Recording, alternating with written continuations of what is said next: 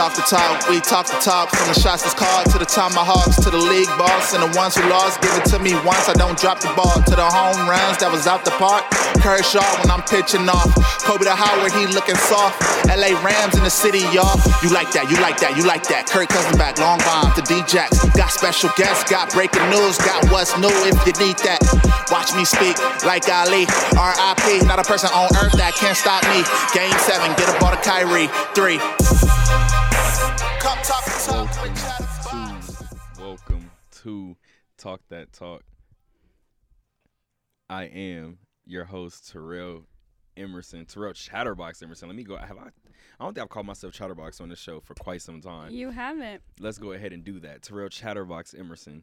And now I just realized, and of course I was gonna start over, but nah, we, we we keep it as authentic as possible. Alex was most definitely supposed to intro this show. I was ready to go. So this is the part where I stop and I let her tell you guys what we're doing today. Hey, that's okay. I'm not mad. It was it was actually funny because we looked at each other before and we're like, "You do it. No, you do it." Exactly. So I was ready to go, but it is not 12 p.m. But it is your favorite Sunday radio show. We're still moving along, even with a few problems. You but know. it is Talk That Talk radio show. Make sure and follow us on social media.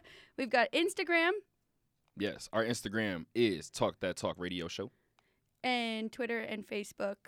Once again, on Facebook, it is Talk That Talk Radio Show. On Twitter, it's slightly different. It's at Talk That Talk LV. Once again, it is at Talk That Talk LV. That is right. We've got a big show today. We have NFL divisional round. We got two games to talk about from yesterday, Saturday, and we have one game going on right now and one later tonight. We've got the home teams to talk about UNLV basketball, both women's and men's, Absolutely. and Vegas Golden Knights hockey has begun. We also have some NFL coaching changes to talk about, and of course, the NBA. a lot of that. A lot of that. We have a lot to talk about. And, guys, in the background, as always, we got my guy Salim Dweck. We got we got this set up What's the up, way that it's supposed to work. We'll see how it continues to work. Yeah, But yeah. Salim is dressed up in the background as our uh, as our Florida man fact checker. Yep, I'll So- be doing that more often now.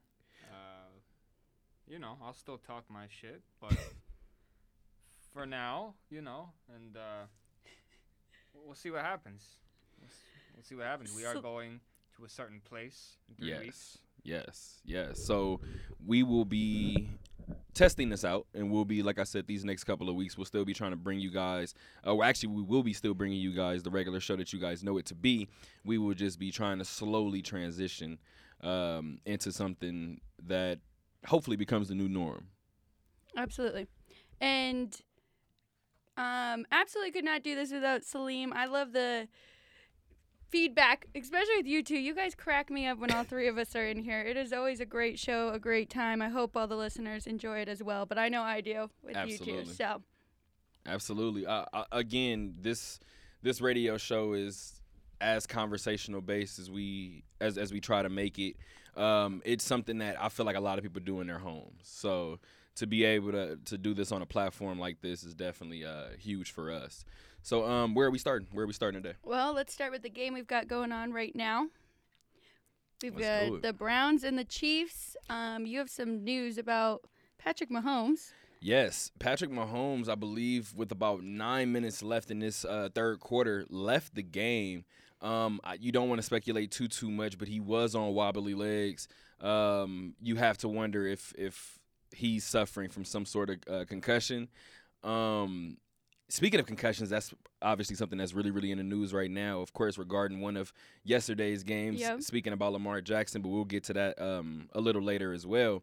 But before Patrick Mahomes left this game, his uh, Kansas City Chiefs had a 19 to 10 lead. Since then, they have extended that lead to 12 points. They are up 22 to tw- excuse me 22 to 10 with quarterback Chad Henne in Florida man. Chad Henne, this is this is his this is his time. You know, I hope Patrick Mahomes comes back and he's healthy. But I got to tell you, as a Dolphins fan, it's going to be really funny if both Ryan Tannehill and Chad Henne start playoff games. Get, take take the mic. Take cut cut your levels back down. See, the only thing about Salim being a Florida man fact checker, he controls his own levels. yes, not only that, not only that, I will I will bring this back to the Dolphins. I don't care if the listeners. Uh, oh, we're not Dolphins fans. You oh, have to make that year round. You're a Florida man. I will bring it back to the Dolphins. I will bring it back to the Heat. And you know what? If we talk hockey, I'll bring it back to the Panthers too.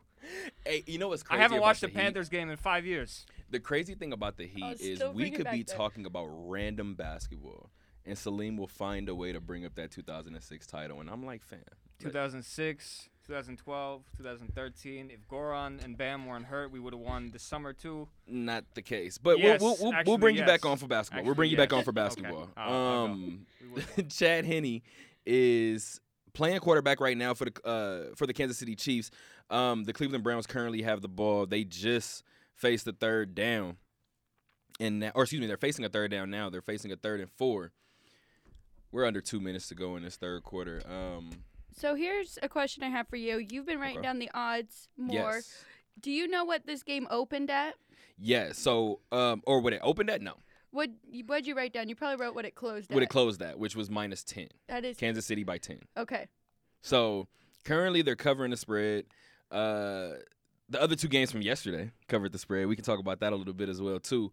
Um, of course, we're going to get into those games, but at this point, Baker Mayfield has found some sort of rhythm on back-to-back plays. He hits Jarvis Landry, and now he hits Rashard Higgins as he and Tyrann Mathieu get into it. But that's playoff football, so I'm sure we'll we'll be seeing a lot more of this.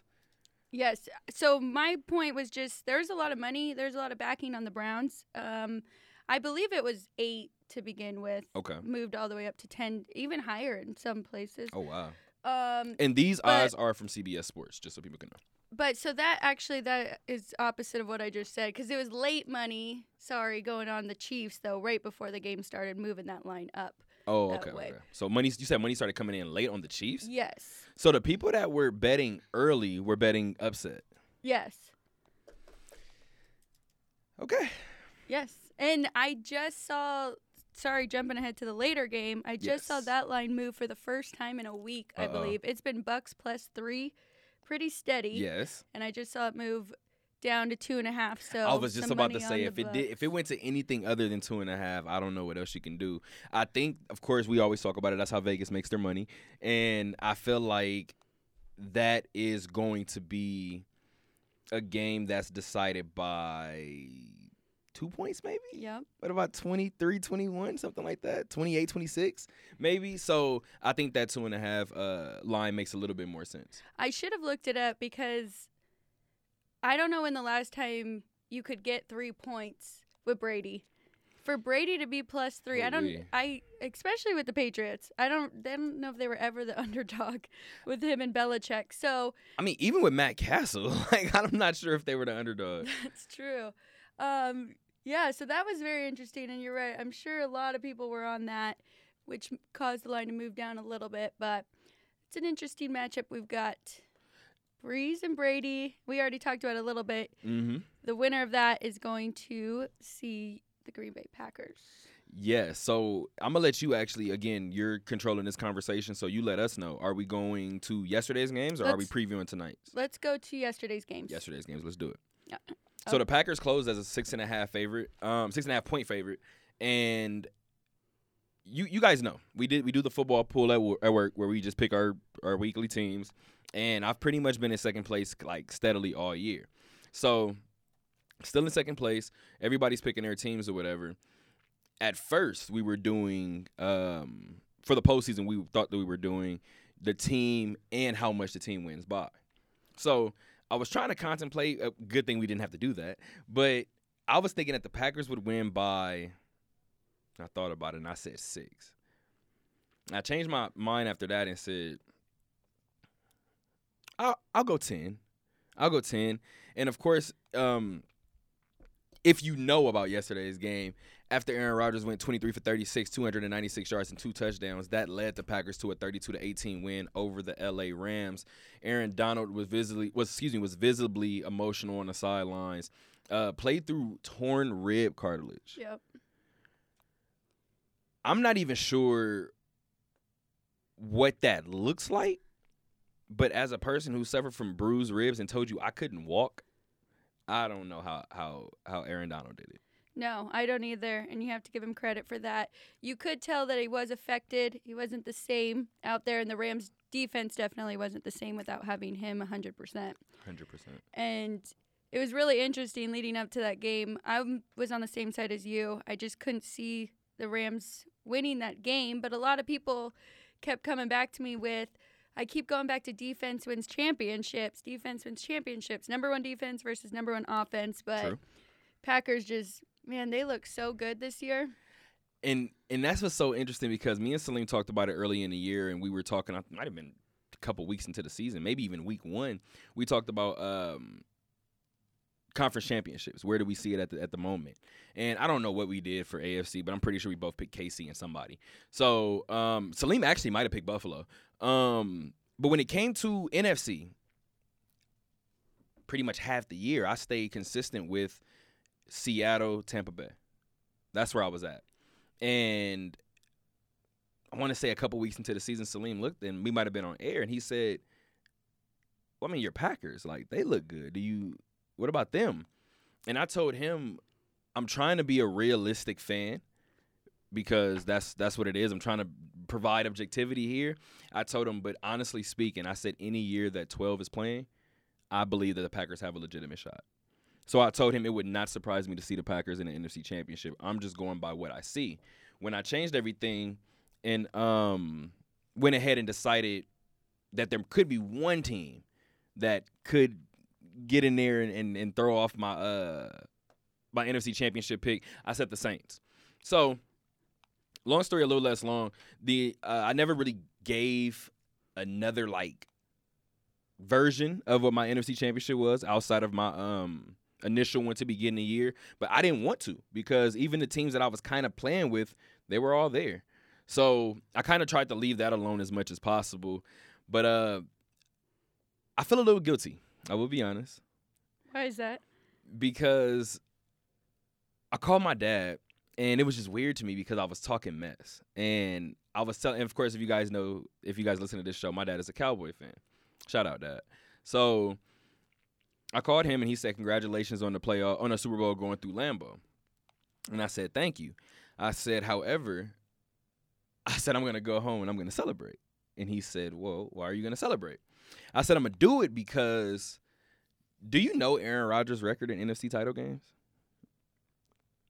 And my dad kind of sat there. I said, How many Super Bowls does Aaron have? He said one. I said, How many has he been to? He said one. I said, So there's one of your answers right there. I said, So how many times have Aaron has Aaron been to the NFC championship overall? My dad said, I don't know how many. I said, Aaron Rodgers is one in three in the NFC title game. Granted, all games have come on the road. This is the first time in his career that he's hosting an NFC championship. But we'll see what happens. I do feel a little guilty because I did celebrate Saturday. So I don't I kept telling people I'm I don't think I'm celebrating my championship. I hope not. Like I hope I'm not celebrating my championship, but uh we'll, we'll see what happens. Not either. We'll see what happens with it for sure. Um, well, okay, let's get into the later game yesterday. Yes, yes. Kind of already touched on it. Um, was that game weird to y'all? That was the chance? weirdest game. it was just weird. Like I don't okay, so I don't know exactly I'm not sure and I need to go back and probably watch it again because playoff football you can lose a game in the first quarter. So maybe I was just waiting for that home run play, whether it was through the air for uh, Buffalo or on the ground for uh, Baltimore, excuse me. It wasn't what I got early in the game. Right. And coming in coming into the game, I kept thinking at the end of the day, I know we always say that it boils down to quarterbacks; they're the one who touches the ball the most, but I felt like Buffalo versus Baltimore was the perfect embodiment of that simply because it boiled down to whether Lamar Jackson was going to be able to do anything against that defense and whether Josh Allen was going to be able to find holes in that defense, in the Baltimore defense. So I felt like whichever quarterback was more successful in that job, even if it was marginally well, more successful, it would be the difference. In watching that game, the difference was that Buffalo gave Lamar the opportunity to beat him, beat them with his arm. They just refused to let him beat them with his legs. Right. Um, again, we don't know what the game plan was going into the game, but at the same time as well, I'm not. I'm not looking at that Lamar Jackson uh, performance and coming away. I'm not. I'm not. I'm not feeling away coming away from that. That Bills defense is is next level, and I will give Salim all the credit in the world. Uh, as we update this really quick before I give Salim his credit, as we update this, Patrick Mahomes has been ruled out for the remainder of the game. He is being evaluated for a concussion. Just to give you guys an update on the actual score, uh, the Browns do have the ball at the what is that, Celine? That is a third yard, three yard line. So that's a maybe not. they are now in the end zone. Kareem Hunt is currently napping in the end zone, and Cleveland adds six points to the board. They are down 22 to 16 with 11 minutes to go, 11:07 to be uh, specific. Um, no, you're all good. I just want to be sure that uh, you, yeah, you're back there on the on the laptop, so we understand.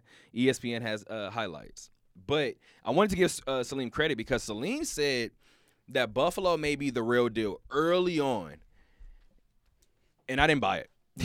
I'll be honest, I didn't buy it. I my whole thing was I wasn't sure whether that one experience last year was enough. So when did you start believing? I think I know the game that. Please tell me the game because I know exactly the game, and they're gonna be so offended. Um, I believe it was against Pittsburgh. I think it was one hundred percent against Pittsburgh. Yeah. and that's when I think I became a believer. And and That this is what's funny. late. And I, it was very late.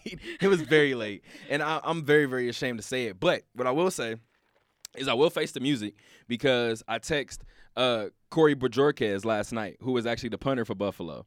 Uh, me and Corey went to uh, Cerritos together, so I texted him congratulations on the AFC uh, Championship berth, and we just went ahead and, and spoke. So he actually opened up and said that he would he would be willing to be on the show. So that's uh, somebody who we will get in here, and I will tell that man. Uh, I guess as, as as to his face as I can.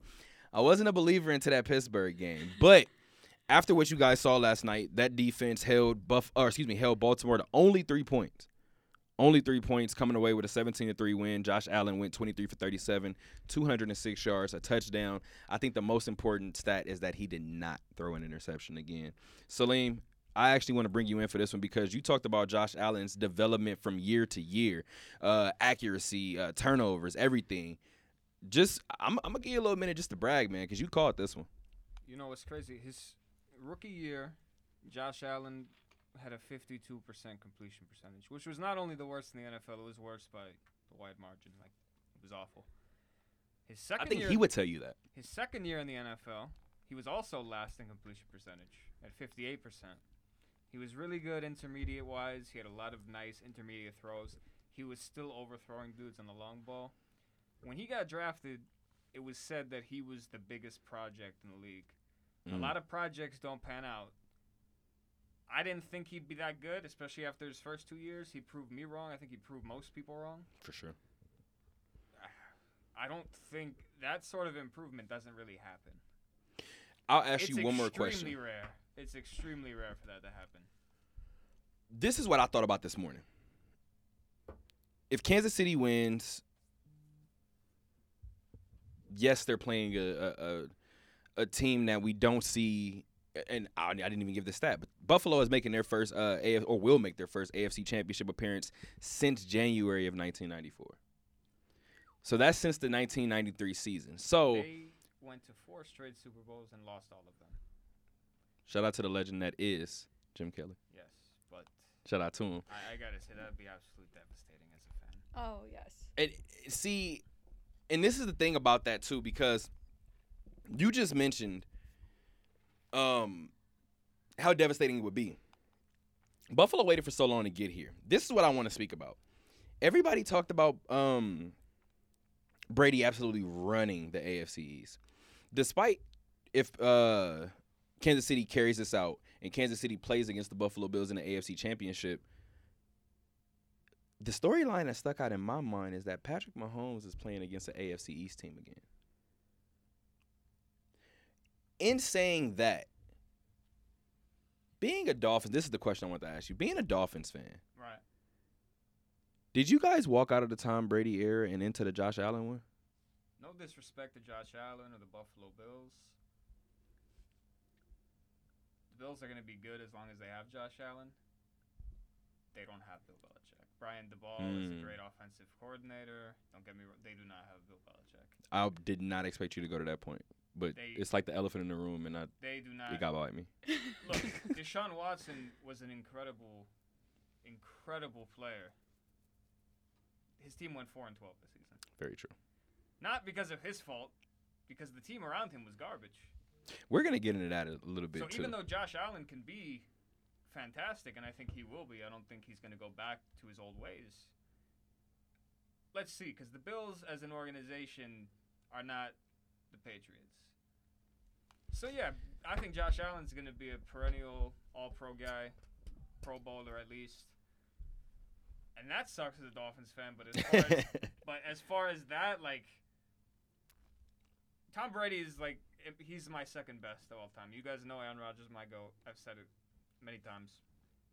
if he wins the second one, is he?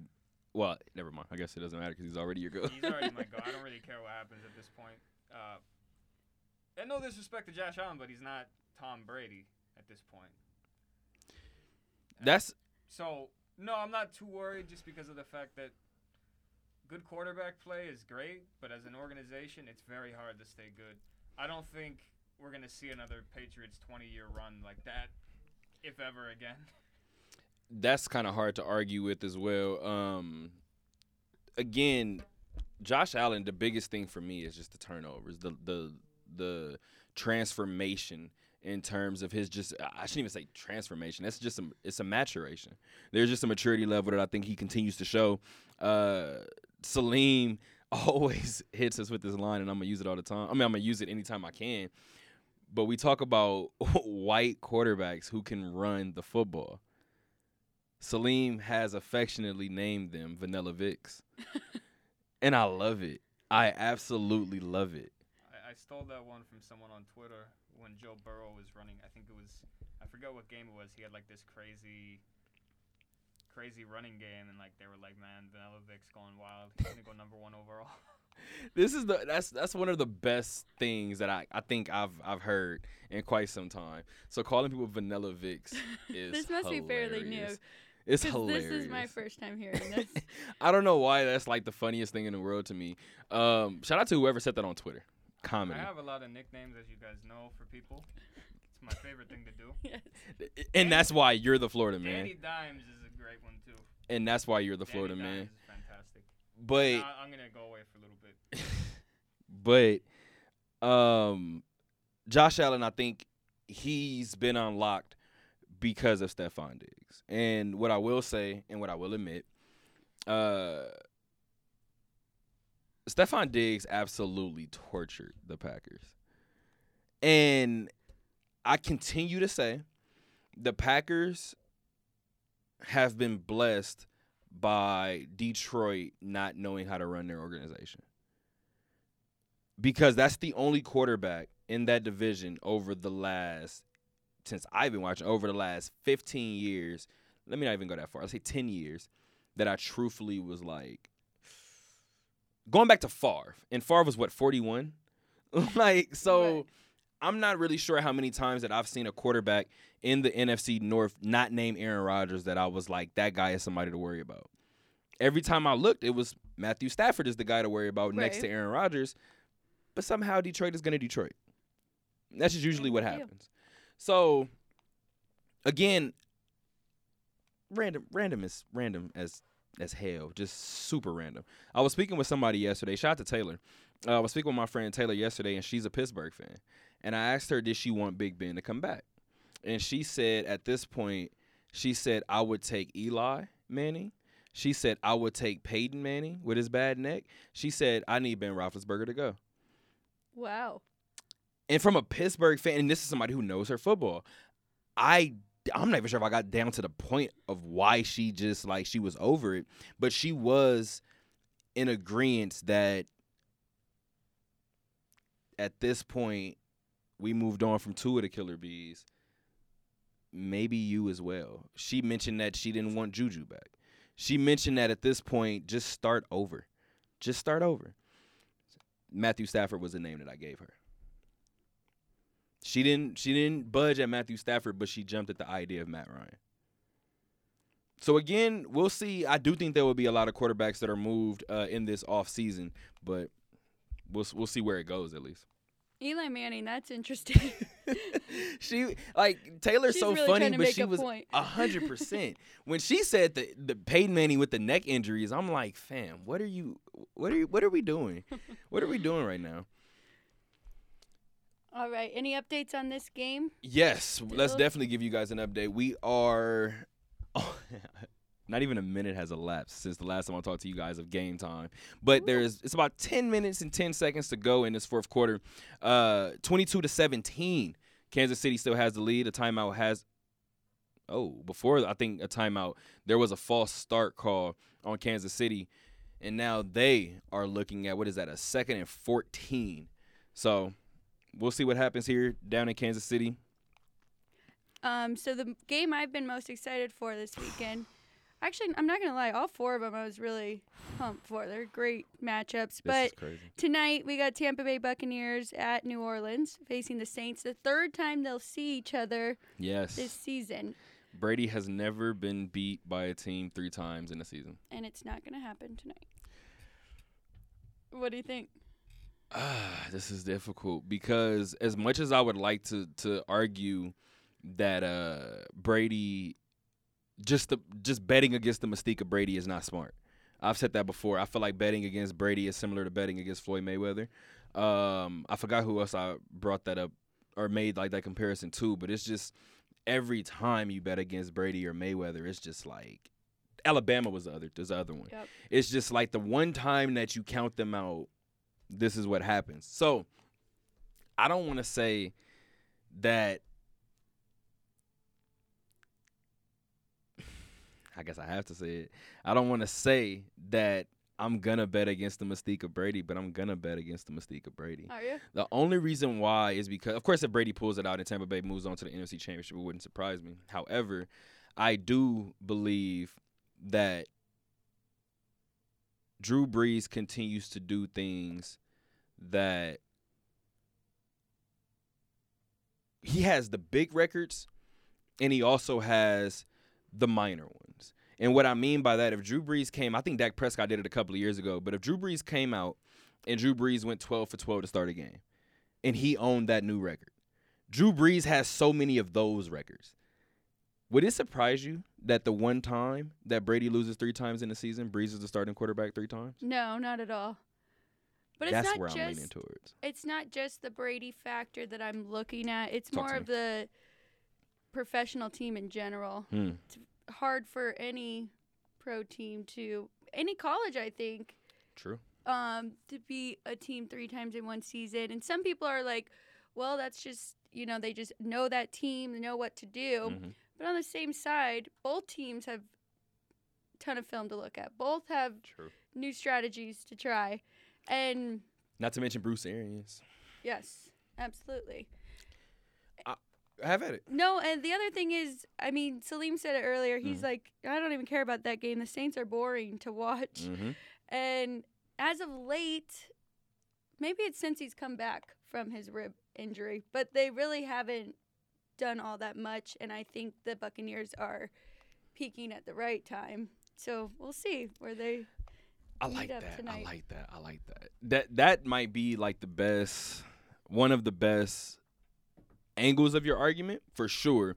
The fact that Tampa Bay is playing their best football at the right time. Um, I have plenty of questions I want to ask, but uh, me and Celine talked about the way that Drew Brees looked, and we try not to overreact uh, after week two. But we watched very, very closely Drew Brees play in Allegiant Stadium. And I believe I texted Salim that night and was like, and was like, does Brees look the same to you? And Salim said with the with without hesitation, not at all. It was before the injury as well. So the reason why you just you guys just heard a random pause in this show is because All of us just stopped. on an on a it- it- I don't know if that was a streak or what that was, but that was a post route, but whatever it was, Chad Henne definitely overthrew his intended target, uh, Demarcus Robinson, and that was picked off by Karl Joseph. That ball was picked off in the end zone. It will be a touchback. Cleveland will be getting the ball out of the end zone with eight minutes to go, trailing by five points. Remember, guys, if you guys are just tuning in to the show, Patrick Mahomes has been knocked out of this game with a concussion. He will not return to this game. I have so many questions about this Saint team. Uh, and this is why I'm still going to bet on them.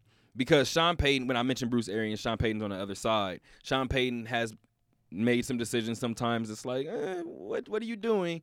But he also has an argument to say that he has been one of the most unlucky coaches in the last four years or so. Um, I'm not sure what that wins for him besides the participation medal.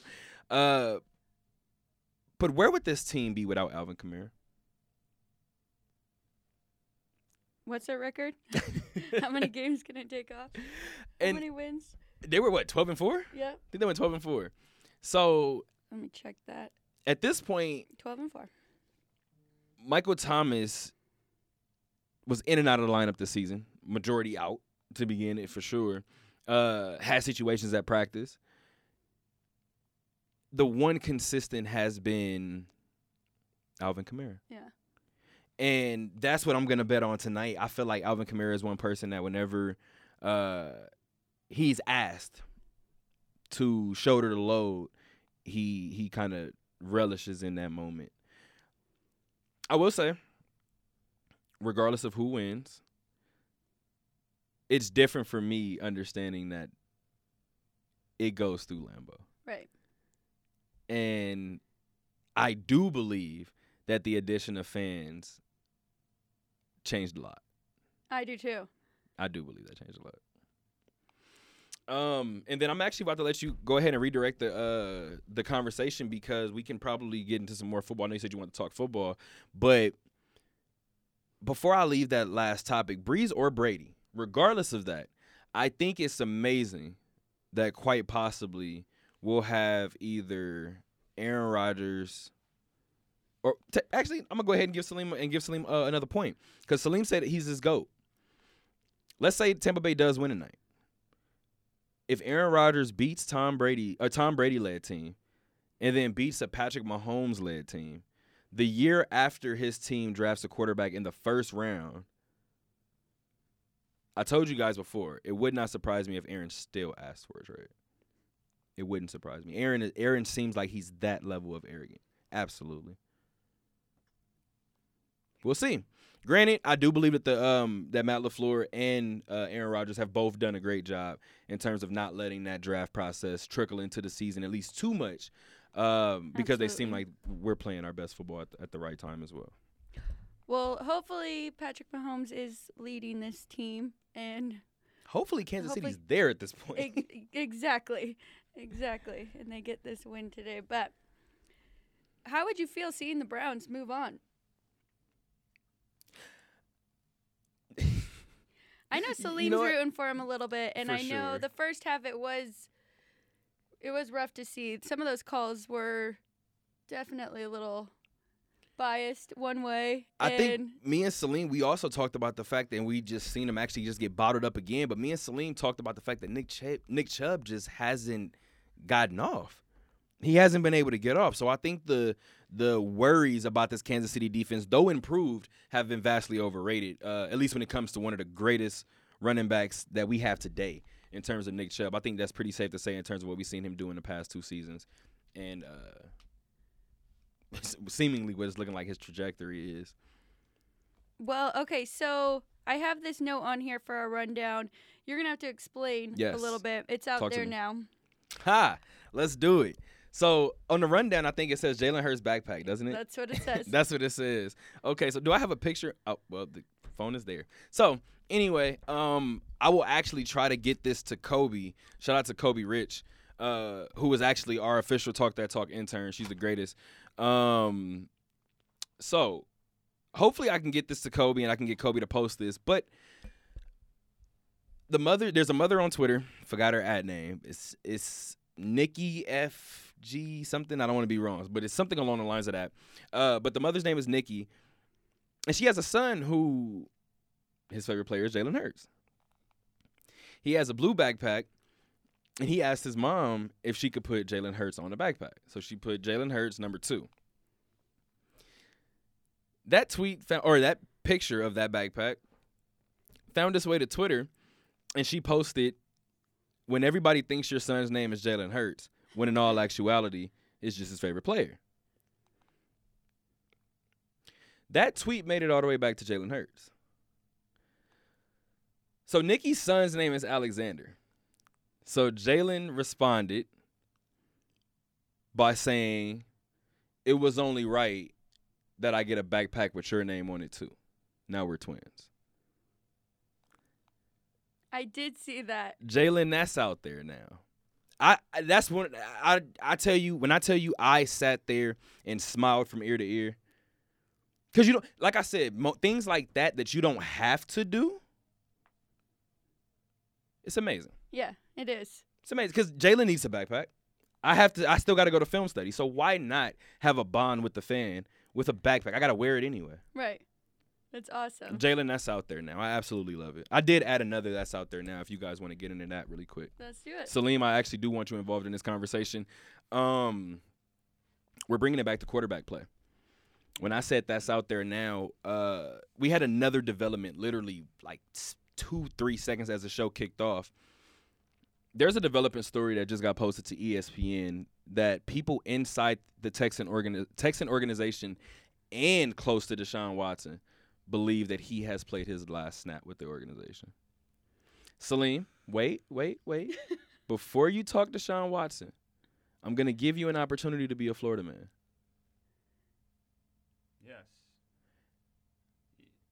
In a matter of Less than a year. three months, I wanted I wanted to say six, but in a matter of three months, you know, let's give him six. In a matter of six months, the city of Houston, in terms of morale, have probably gone from what about an eleven.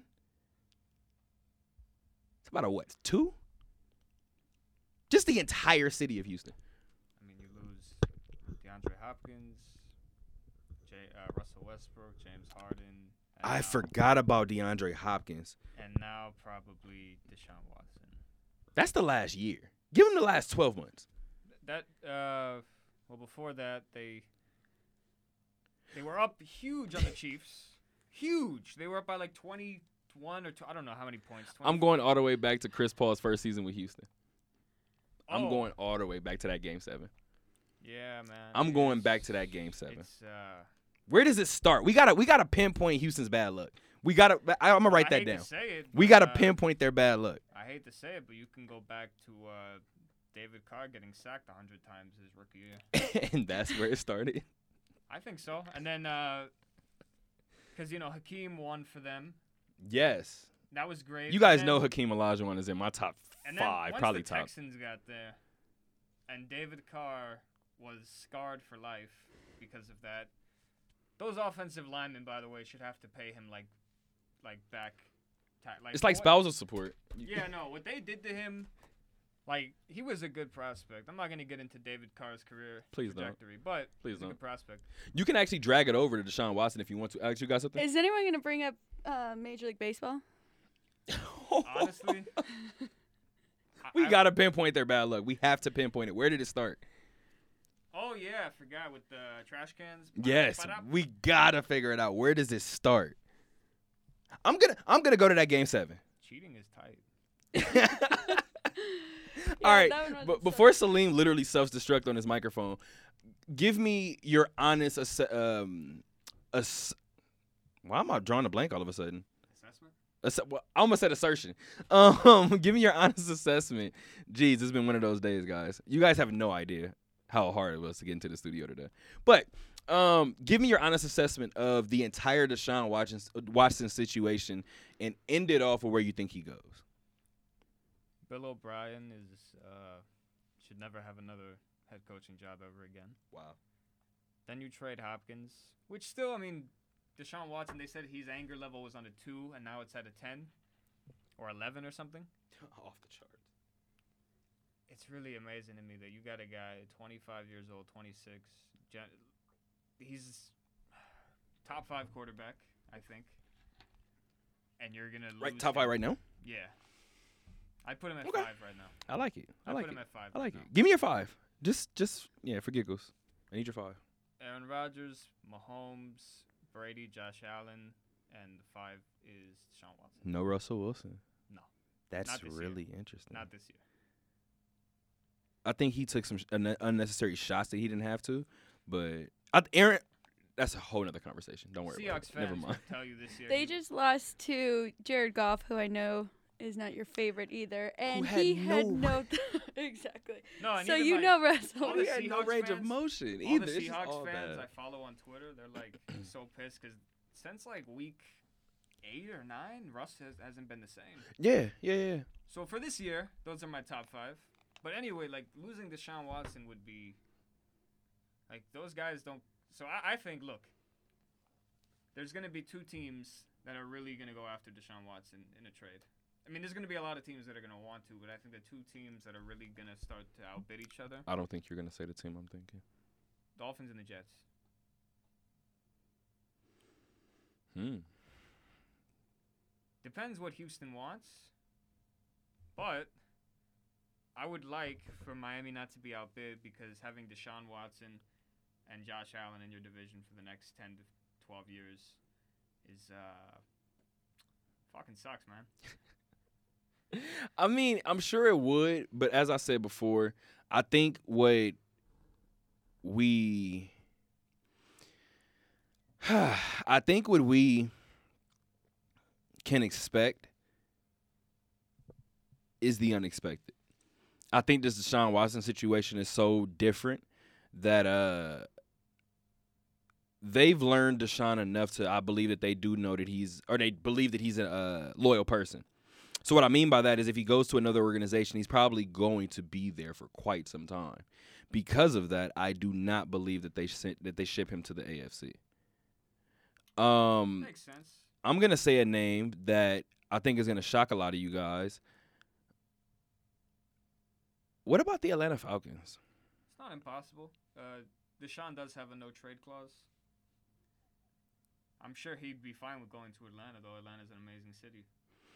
To Now- go from Houston to Atlanta in one jump, that's a whole nother conversation. But If they Uh. want, now, if I was Deshaun Watson, and they said, "Oh yeah, we're sending you to, I don't know, let's see, trying to think of a bad team at this moment. all the NFC cities are pretty."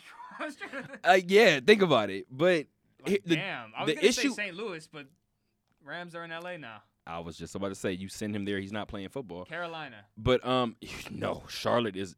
Charlotte's cool. Never mind.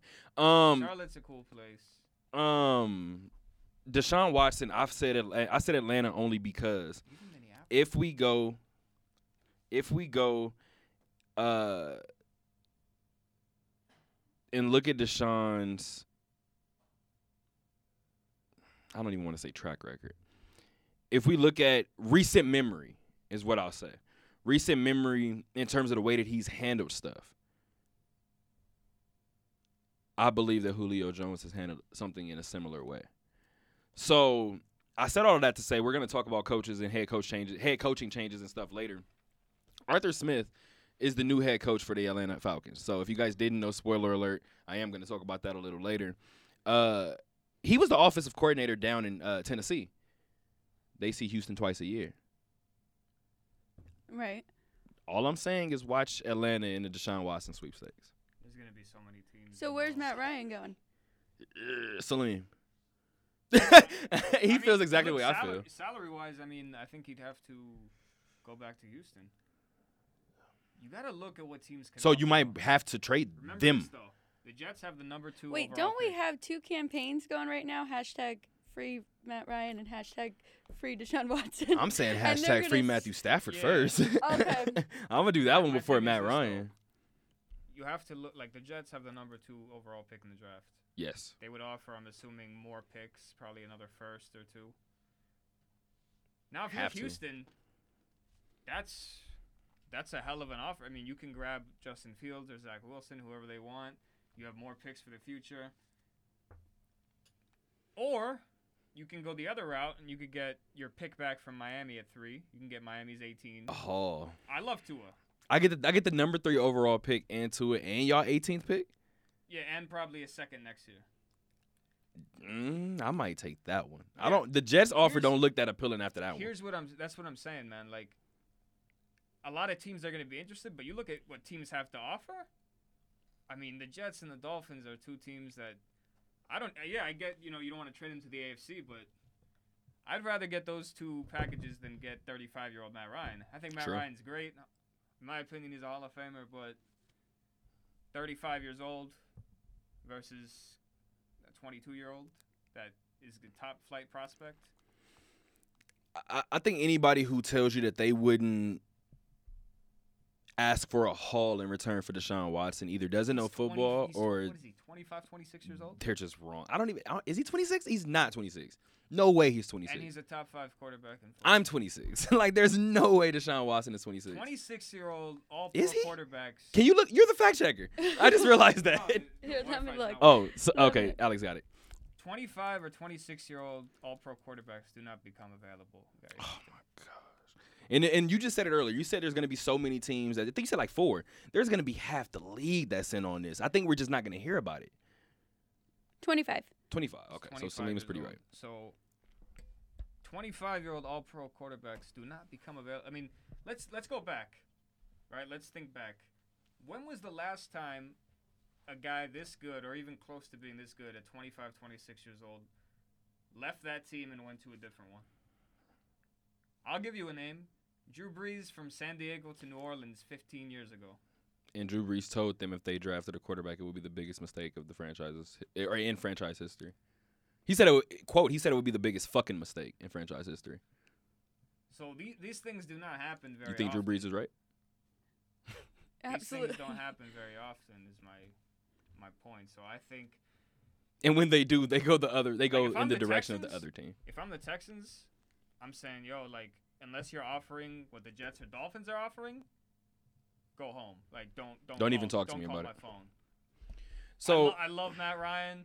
He's 35, and you got to, you know, we're not. They're not a win now team. I mean, they had Deshaun Watson. They went four and 12. Right. So we'll bring, of course, we'll bring Salim back on to talk. Uh, actually, Yeah. I'm gonna bring you back on for Robert Saleh. Um, Oh yeah, that's, yeah. So I definitely got to bring you back on for that. Uh, where are we going next? Home teams. Home teams. Yep. Okay, home teams. It is. How about you start? All right. You have the Vegas Golden Knight jacket on, so let's talk a little bit about it. Let me actually. You're not gonna do it the right way. I All know right. you're not gonna do this the right way. Let me do this first, because I know you're not gonna do this the right way. Alex, you're a national champion. You're a national champion as a coach. So you're a national champion as a cheerleader and a coach. You do sideline reporting. You do betting odds. You do a radio show. You host events. Ladies and gentlemen, Alex just added writer to her back pocket as well. Alex, very, very soon, me and her, we we said after about a month, but at this point, at the rate that she's going, in a couple of weeks, Alex will be the official beat writer for us for the Vegas Golden Knights. Uh, me and her covered the season opener. Yeah. Her and Tyler actually covered uh, last night's game. Yep. Was it last night? Last night's game. Uh, again, if you guys want any of our uh, stories, they are on talkthattalkradio.com. Once again, it is talkthattalkradio.com. Um, but Alex, I just wanted to give you a little shout out Thank because you. we appreciate Always, you. appreciate we it. appreciate the fact that uh let me not I, I do want to speak for everybody in terms of us appreciating you but i want to especially appreciate you for uh your willingness to learn. There's a lot of things that you will come to us and you'll say like i don't know how to do this but i want to do it. So somebody's got to teach me at this point. And i kind of like that energy because you put it back on us. It's on us to to show you something. So again i thank you for kind of jumping out the window with this but as i tell you all the time you're far far uh more along further along than a lot of other people because you you got this sports thing down packed. So tell me what's going on with these Knights. Um, yes, I will. First, I just want to say that it was it's awesome. I'm loving it. Uh, you did a great job covering the first one with me and appreciate you. teaching me through it. Nah, you killed. I that. also do want to give a shout out to our team in in general. Like watching our group chat just go off all the time is awesome to see and everybody taking all the different sports and covering different things. absolutely.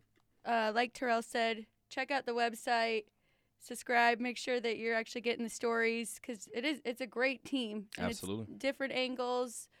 Um, everyone UNLV alum, right? Yes, That's yes. really Everybody cool. is UNLV alum now.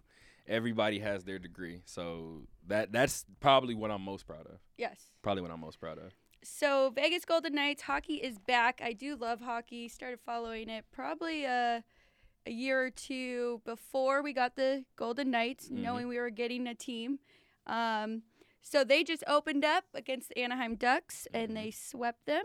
Uh, first game five to two, and last night two to one in overtime. Ugh. Max Pacioretty scored that winning goal in overtime in seven seconds with the assist from captain Mark, Mark Stone. Stone. Yep. Captain Stone. Yeah. So Uh, I do think it was interesting. Just from, uh, I just want to try to drop gems because you know I, I'm not Alex. You guys already know if you guys watch this show or listen to the show and watch it because we are about to be at Westgate very very soon. So we will have our YouTube page up so you'll be able to listen and or watch this show. But if you guys are, have been following this show for quite some time, you know anytime hockey comes up, I just look at Alex and I tell her if it's not April, if we're not talking about postseason hockey, I don't know, fam. I don't know what's going on. So Alex is on me this year. This is a year that I will be watching the Knights start to finish, making sure that I'm involved, making sure that I'm on it.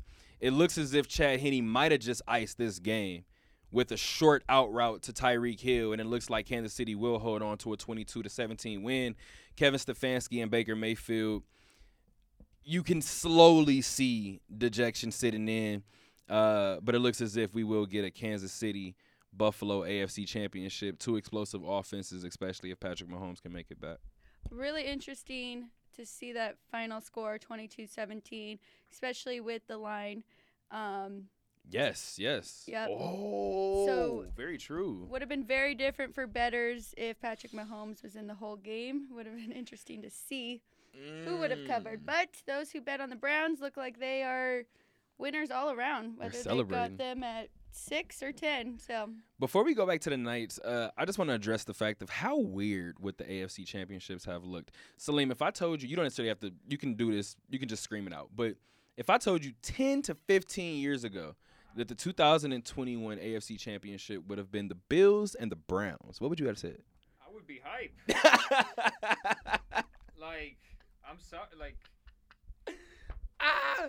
I hate the I hate the Bills less, so much less than I hate any other AFC East team.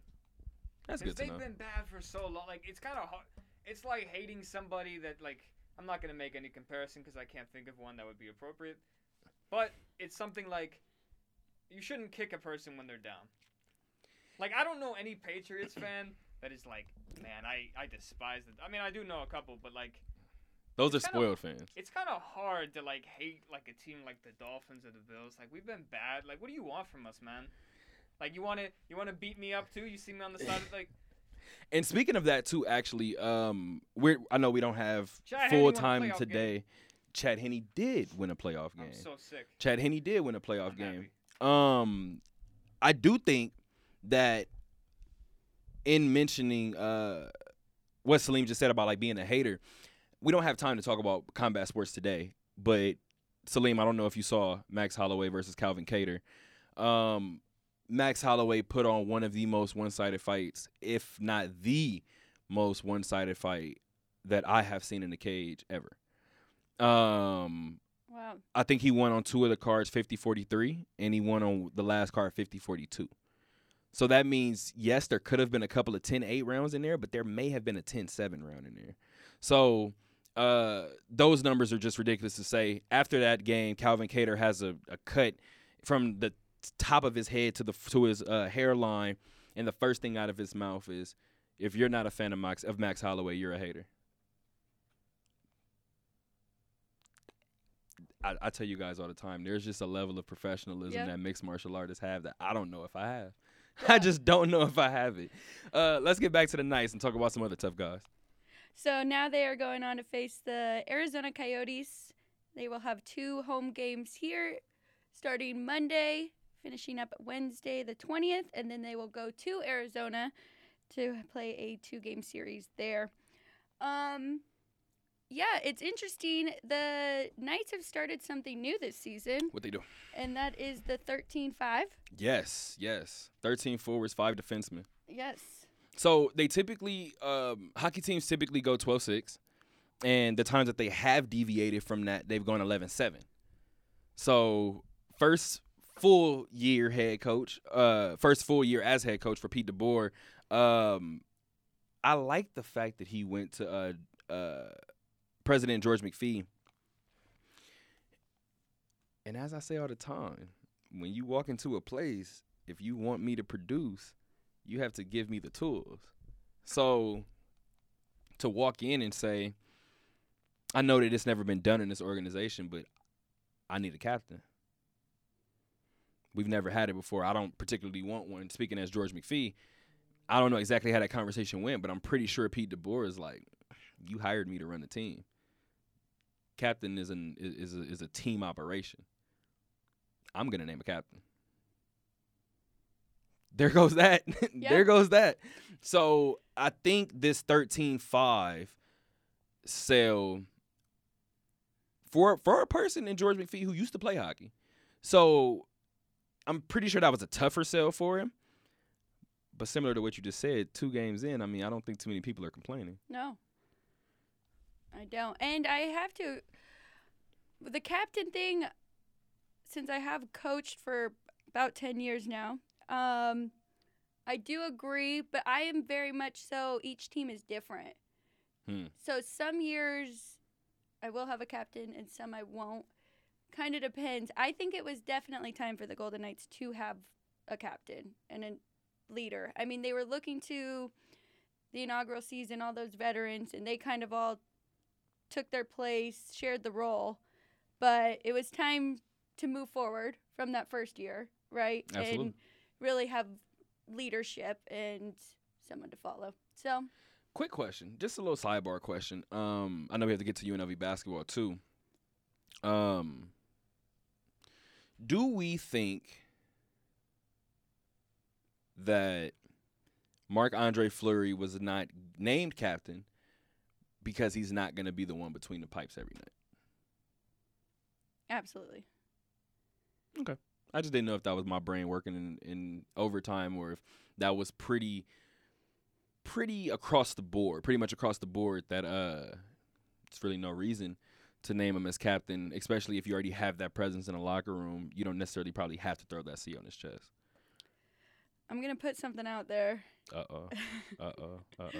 and I could be dead on or way off, but I do not think Flower is DeBoer's guy, but I think he is the team's guy, and I think that Mm. could be a little bit of a problem. If you watch the interviews from the last two nights, uh, every single one of the guys brings up Fleury in their interviews. A lot. And, and you I- said it too when you said team. I think I'm gonna take it one step bigger than that. I think it's the city's City. guy. Oh, 100%. that. fan, you will ask a fan right now who's their favorite player, and they'll say Marc Andre Fleury to this to this day. Yes. And outraged when we went to the playoffs. This So let's go to our favorite conversation on this show. You should know what this conversation is. We have had this conversation about a million times. This is the only conversation we continue to have. Uh oh. When is it okay to ask your goats to walk away? Oh. When do we not tell yet. Fleury to Not walk away? yet. I think this is a great thing that he has stayed for. You know, he's like he's like I'm okay with sharing this right now. I think he wants to be what is it? 1A, not 1B. When when when they win a B yeah. Yeah. I think he'd rather be 1A than 1B. for sure. But I do think he understands what they're getting into with this season playing every other night and how I I mean, I think everyone understands how much of an advantage it'll be for the Golden Knights to have two great goalies. Absolutely. Um, I know we said we were bringing Salim on for uh basketball. So before we do that, Let's talk NFL coaches, Okay. and then we'll bring him on for Robert Saleh, and then he'll stay on for basketball, Perfect. and then that we'll try to do that. Let's, wait, did we first UNLV basketball? Uh, oh, because we want to do home teams all together. Let's do home teams all together. Okay, cool. Let's do home teams all together. So, uh, let me have a little fun with this. I tweeted that um, I normally am a firm believer in sports superstition. Never mind. And I literally tweeted that. I'm a firm believer in sports superstition. Never mind. We are back to covering. If you guys already uh, have been following this show, you guys know that we've had some some issues with getting back to covering sports in person for UNLV for God knows what. Um, we're back in the building, and I just want to say, in the two games that I have covered, UNL UNLV has won them. Have won them. No, I, I said it right the first time. UNLV has won their last two games by a combined 84 points. We're talking basketball, guys. So I just want to pat myself on the back for that. In the time that I was away from the team, there was one win between two sports. Yep. I just want to bring that up. I'll let that live where it is. However, UNLV did bounce back with a uh, 50, what is that? 61 points. 61 points against St. Katherine. What I will say is my dad texted me that morning and said, I'm sorry, who do you guys play tonight? I said, fam, leave me alone. leave me alone. I don't want to talk about this. He said, What's going on with y'all season? The pandemic. That's that's the answer. The pandemic. So UNLV did absolutely blow out the Firebirds by 61 points. Uh, they were pretty close to actually setting a new program record for uh, points allowed. I believe uh, St. Katherine had about 26 points halfway through uh, the second half, and fouls, just fouls, gave them their additional eight points. Uh, fouling is another thing that TJ has mentioned that this team needs to clean up. Uh, this is a team with seven freshmen. This is a team that they just actually announced yesterday that junior guard Marvin Coleman will miss the rest of the year. Uh, he suffered a stress fracture in his right leg. So he's done for the season. And if you followed this um, this team, Marvin is actually the team's leading assist getter uh, for a game. So that's going to be a blow. During the press conference yesterday, TJ mentioned that uh, it's so many other things on the court that have nothing to do with stats that everybody needs to pick up from. And he's Oh, the yeah. biggest thing that he said was there is no better communicator on the team than Marvin. And you can see that on the court. And he's a huge leader for them. So leader is another word that he used. So he said that in in the absence of Marvin actually being in uniform, he expects his team to play for each other, celebrate each other, and things of that nature. Um, if you get a chance to go back and watch that game, watch the bench. I had some of the greatest fun last night just watching the the bench. I don't know the last time I've seen the bench that amped. I don't want to be dramatic and tell you that Arizona overtime game, but mm, take that back. Marvin Coleman's triple double. Marvin's triple double. That was probably the last time I saw the bench like that animated. So I think that this team is on to something. Uh, there is another game tomorrow, uh, a Martin Luther King Day game. Um what was the score last night against New Mexico? Yes, and that was actually Sorry. the second. No, no, no. You're all good. Uh, there's a reason why I kind of did that, but you're all good. I'm about to tell you right now because that will be the second game of this two game set. UNLV Okay. got their first Mountain West win uh, last night. Uh, am I right? I am. Got their first win yesterday, I should say, at home at the Thomas and Mack Center. They won by 23 points against New Mexico. Here's the deal. I know that this is their first conference win, and every win is a big deal, especially every conference win. However, in the words of Salim, New Mexico is so bad. Like they're just bad. Like when a team is bad, like Salim doesn't know what to say. He'll tell they're just bad. Take it for what you will. Uh and I don't wanna Makuach Mal- Maluach. Hope I did not absolutely butcher that name. But he is the only player that averages in double figures for UNO, or excuse me, for uh, New Mexico. The trend continued. He was the only Lobo player in double figures until the 416 mark last night. Or yesterday, I should say. So UNLV, as much as I would love to say we're great defensively, Right. you're playing against a team who averages 11 assists as a team. We just said that Marvin by himself was average four. So, in that regard, it goes back to the Kansas State win. I look at all of UNLV's wins this year, and granted, they're three and six. What do we take away from these three wins?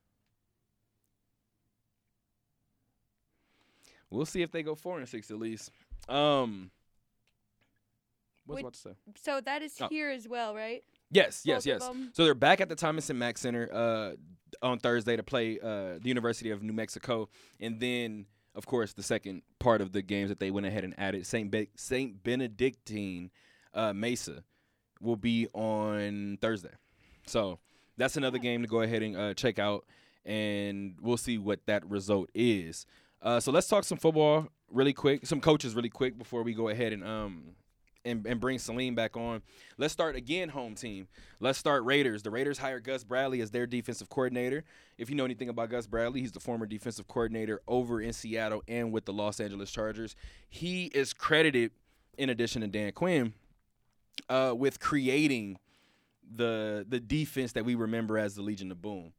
Um, Gus Bradley historically doesn't blitz very often. And the Raiders are a team that doesn't create pressure on quarterbacks. And then you hire a quarterback, I mean, a defensive coordinator that doesn't blitz. The Raiders were in the bottom half of the league in terms of um, defense. So, all I want to talk about at this point, of course, we're trying to implement these odds and things like that. All I want to know is over under for Raiders defense and that number is 16. Will the Raiders finish in the top half or the bottom half in defense? This is for you, Alex.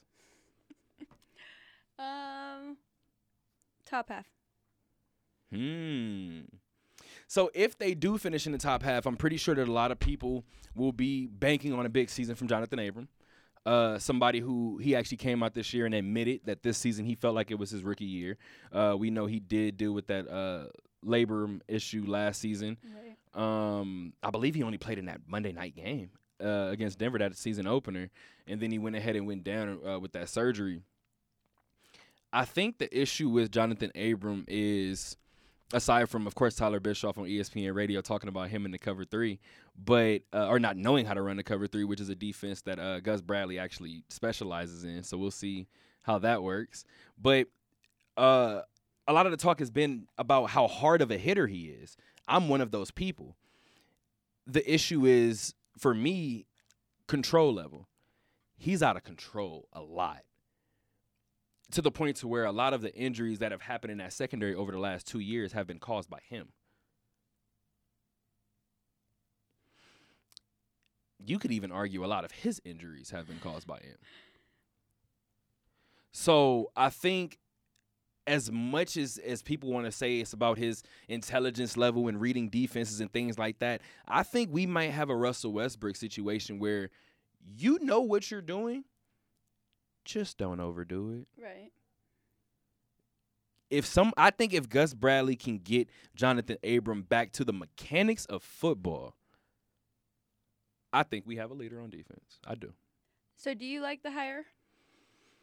That remains to be seen. I'm gonna be honest with you. It remains to be seen. We we talked earlier. Me and Salim. I know you were in the uh, in the newsroom with us. Me and Salim, we were watching the game, we spoke about Urban Meyer. I'm kind of trickling into the next topic, but Urban Meyer, uh, looking at Raheem Morris, uh, former defensive coordinator and interim coach for Atlanta, as his defensive coordinator. I would have loved for the Raiders to do something like that. Again, we'll see. Um, I, I don't think you want to argue too much in already because I mean, if he comes in and does even marginally, or even if there's a marginal improvement, it's better than last year's defense, right? So I guess it kind of just uh, it it really relies and comes down to uh, that offense simply because Jon Gruden is an offensive coach. You've spent money on the offensive side. Derek Carr is either your guy or he isn't.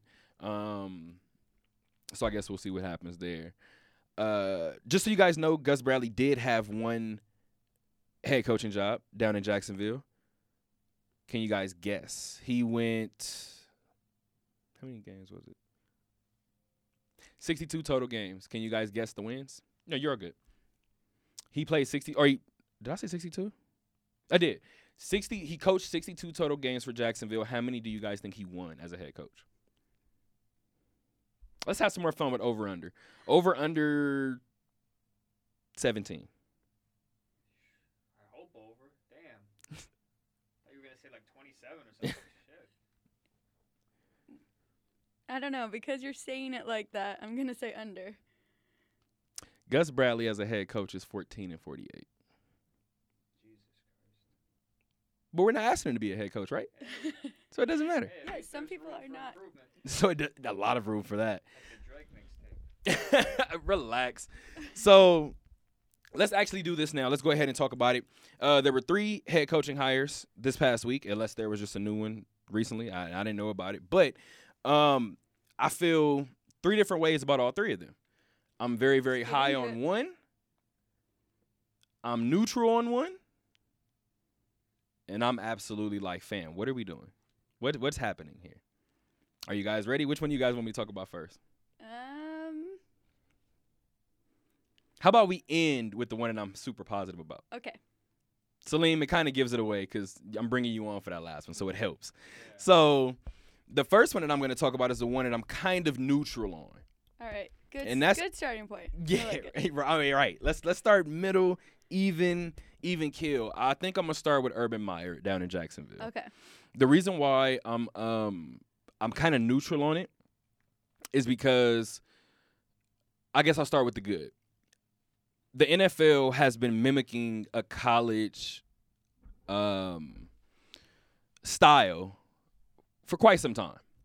And I feel like when me and Salim were talking last week about um me and Salim were talking last week about Nick Saban being the greatest college football coach. And Salim was saying, yeah, it's really not an argument. The only other coach that has a somewhat argument is a coach that used to coach Tim Tebow's uh, Florida Gators. And of course, in looking at Urban Meyer's college record, where he went 182, excuse me, 187 and 32, he had a win percentage in college of 85 percent. He went 12 and three in bowl games. He's 56 years old. Here's the difference, though. This is his first NFL job. So yes, he's the NFL is heading towards college plays, college schemes, everything, college coaches. He can bolster that, of course, with the number one overall pick, which everybody anticipates will be Trevor Lawrence. Although, and I, And I Salim is saying my point. 95%, 99% chance of taking Lawrence. But it is interesting that Justin Fields is sitting right there and the guy that coached him. I still think they go with Lawrence, but that's very interesting. I personally don't believe that Urban Meyer comes out unless he believes that Trevor Lawrence is the next Peyton Manning. Yeah, and I agree with you there. I mean, I just have one small point to make about that Peyton Manning comparison. We also said the thing, up. it's that same thing about Andrew Luck. That's it. Andrew Luck was incredible until he got hit too many times. Until they didn't protect him. Yeah. It's a shame. The guy was incredible. I love Andrew Luck. So I think it's interesting to know that people have not mentioned that Urban why Urban Meyer got out of football to begin with. And that was his health. Yeah. I wish the best for him. I hope that everything has gotten better for him in terms of health wise, but you're going right back into a hostile situation. Um, Ryan Clark actually mentioned about being about being a uh, a player in the NFL, and he said if he played in college, he played for the best coach in terms of Nick Saban. He said, however, Urban Meyer, similar to Nick Saban, they would have been he would have probably had the same amount of success under Urban Meyer. The difference is Urban Meyer and Nick Saban are college coaches, which means you're dealing with kids that are maturing into men as opposed to dealing with men with mortgages. It's a little different. So in saying that, Urban Meyer 100% in my opinion is one of those coaches that rules with an iron fist. And I think we saw when when players like Yannick oh, I don't know why I'm doing that. Yannick Ngakoue wanted out of Jacksonville, and the way that he did it, we we we see what happened with Jacksonville when they had Tom Coughlin and Jalen Ramsey. We've seen Jacksonville handle things wrong before. Is Urban Meyer the dictator that you want? Ron is a dictator as well. He's a different type of dictator. So that's that's that's a worry that I have. And then the last point that I actually want to make, without being too salacious and too TMZ ish, um, of course we know about the situation with his assistant coach, um, ref- somewhat covering that up. I know Salim has plenty of stories about the stories that were would come out with that Florida team, and of course we know about how some of those situations played out in the long run. Um, it's you you have to question Urban Meyer's ability to lead men. I, I think you do. I don't think that's fair. Yeah, that's exactly what I was gonna say when you said the reason why he stepped away from football. That was my first thought. Um, Yeah, that, that, and then I forgot about the health thing. yeah, Yeah, and the- 'cause I I believe he said it was migraines. And my thing is, it's like f- Mike Com- Mike Tomlin might be one of the coolest coaches. Sean McDermott, Sean, Sean McVay, some of the coolest coaches, and you see them on the sideline, and all they do is yell. And it's like, yo, what is going on right now? Um, and now I guess we'll talk about the one that I'm. I guess I'm kind of down on, only if we're doing up neutral, and then the other one has to be down. I know I talked about him earlier, so if they get Deshaun Watson, then go ahead. That means something different. But that new head coach is Arthur Smith. Arthur Smith was the offensive coordinator down in Tennessee. If you're going to take anybody from the Tennessee coaching staff, would you not take their running back coach? Let me give you guys a little bit of an update. Tony Dews is their running back coach. Tony Dews was here in 2006. Tony Dews coached UNLV's linebackers and special teams in 2006. He has been their running back coach for the last three seasons. Do you know what that perfectly aligns with? That's true. That's true. Derrick Henry absolutely leading the league in rushing for the last two seasons. Tony Dews would be at the head of that. Although I will say Arthur Smith, I think it, I, I like the. I- I'm not gonna say that I don't like the hire. I'm gonna say I don't like the hire. I'm not saying I don't like the hire because of him. I'm saying I don't like the hire because of what else you could have gotten. So my whole thing is, if you reached into that Tennessee pool, did Tony Dews get an interview? I have plenty of questions because when you look at these offensive numbers, Tennessee was second in uh, total yards and fourth in points. However, let's dive deeper into those numbers. They were second in rush attempts, second in rush yards, and second in rushing touchdowns. Let's look at these passing numbers. They were 30th in pass attempts of 32. They were 23rd in passing yards of 32. That offense was carried by the running back group. Did Tony Dews get a get an interview? That's my question. Just in case you guys wanted to know, he'll Tony Dews is a black man. he'll be the new offensive coordinator. He should be. Do we know that? Uh, no, I don't know that. Uh, like I said, man, I mean, that's definitely, it's definitely something to think of. But I, I like the Arthur Smith hire for, for the Falcons. I think he's gonna be good there. I like that. And then this last one that I have is actually somebody that I'm really, really high on. Robert somebody, Saleh. Robert Saleh is a, is a really good coach. somebody who. like, uh, wait, wait, wait, hold on, hold on. Before you before you even jump into it, because I'm actually let you take over. But he becomes the first. Am I Oh no, that's mine. Okay, I was like, wait a minute. Um, he becomes the first Muslim head coach in NFL history. Um, Robert Saleh is coming from the 49ers. And he's going to the New York Jets. When he was with the 49ers, he inherited a 32nd ranked defense. He in, he inherited a defense that was last in the league that defense has been transformed into a top five defense over the last two seasons. Not to mention this year, where his best player in terms of Nick Bosa was not on the field. Salim, talk about him. he's a, he's a great coach, man. He has like a presence too. He's gonna be really good for the Richard Jets. Sherman talked a little bit about it. He's gonna be really good for the Jets. Um, and they, they, I mean, Jesus Christ, going from Adam Gase to Robert Saleh is gonna be like going from eating like Arby's to like a, a nice ribeye New York strip steak. I'm so mad you landed on Arby's. Arby's is a terrible place. I'm very upset you landed on that. Terrible people. So here's the deal. I seen Duna tweet that uh terrible people. I seen Duna tweet that um the Jets hiring a defensive a defensive coach makes no sense to him. I replied to Duna to Duna and said, "Well, they also said that Adam Gase was an offensive coach." Adam Gase's only success came with uh, Peyton Manning. And even Um, then, I told Duna, or maybe I didn't tell Duna, but when I told Duna that, where my mind went was, let's go back to the last time that the Jets had success. It was with the defensive-minded coach in terms ago. of Rex Ryan. Ten years ago. So they didn't have an offense that was setting the league on fire, but they had a competent enough offense to where they competed and they stayed in games. Do you think that Robert Saleh, if he doesn't do it himself, can create a, a coaching staff and an environment enough to make Sam Darnold look that competent to win seven games even? I think if, if they don't do the Deshaun Watson trade, I think they're gonna keep Darnold. Um, You you don't have a choice, right? yeah, I mean, I don't know. They have the new t- number two overall pick.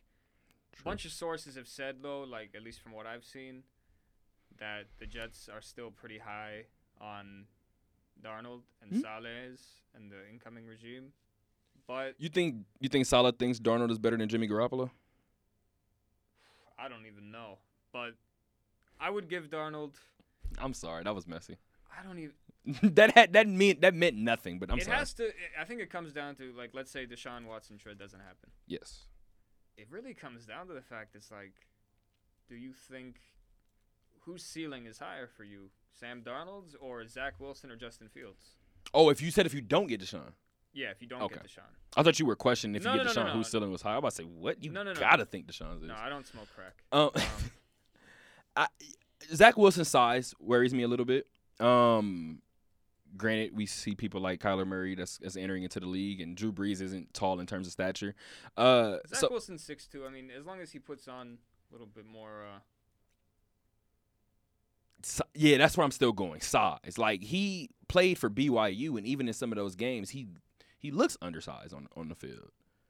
Uh, I mean, the arm is there, so I'm excited to see where he does go because I do think he'll wherever he goes. I would like for Zach Wilson to get a shot. That's the only thing. If he goes to a team where he's sitting, I don't know if that draft pick gets buried somewhere.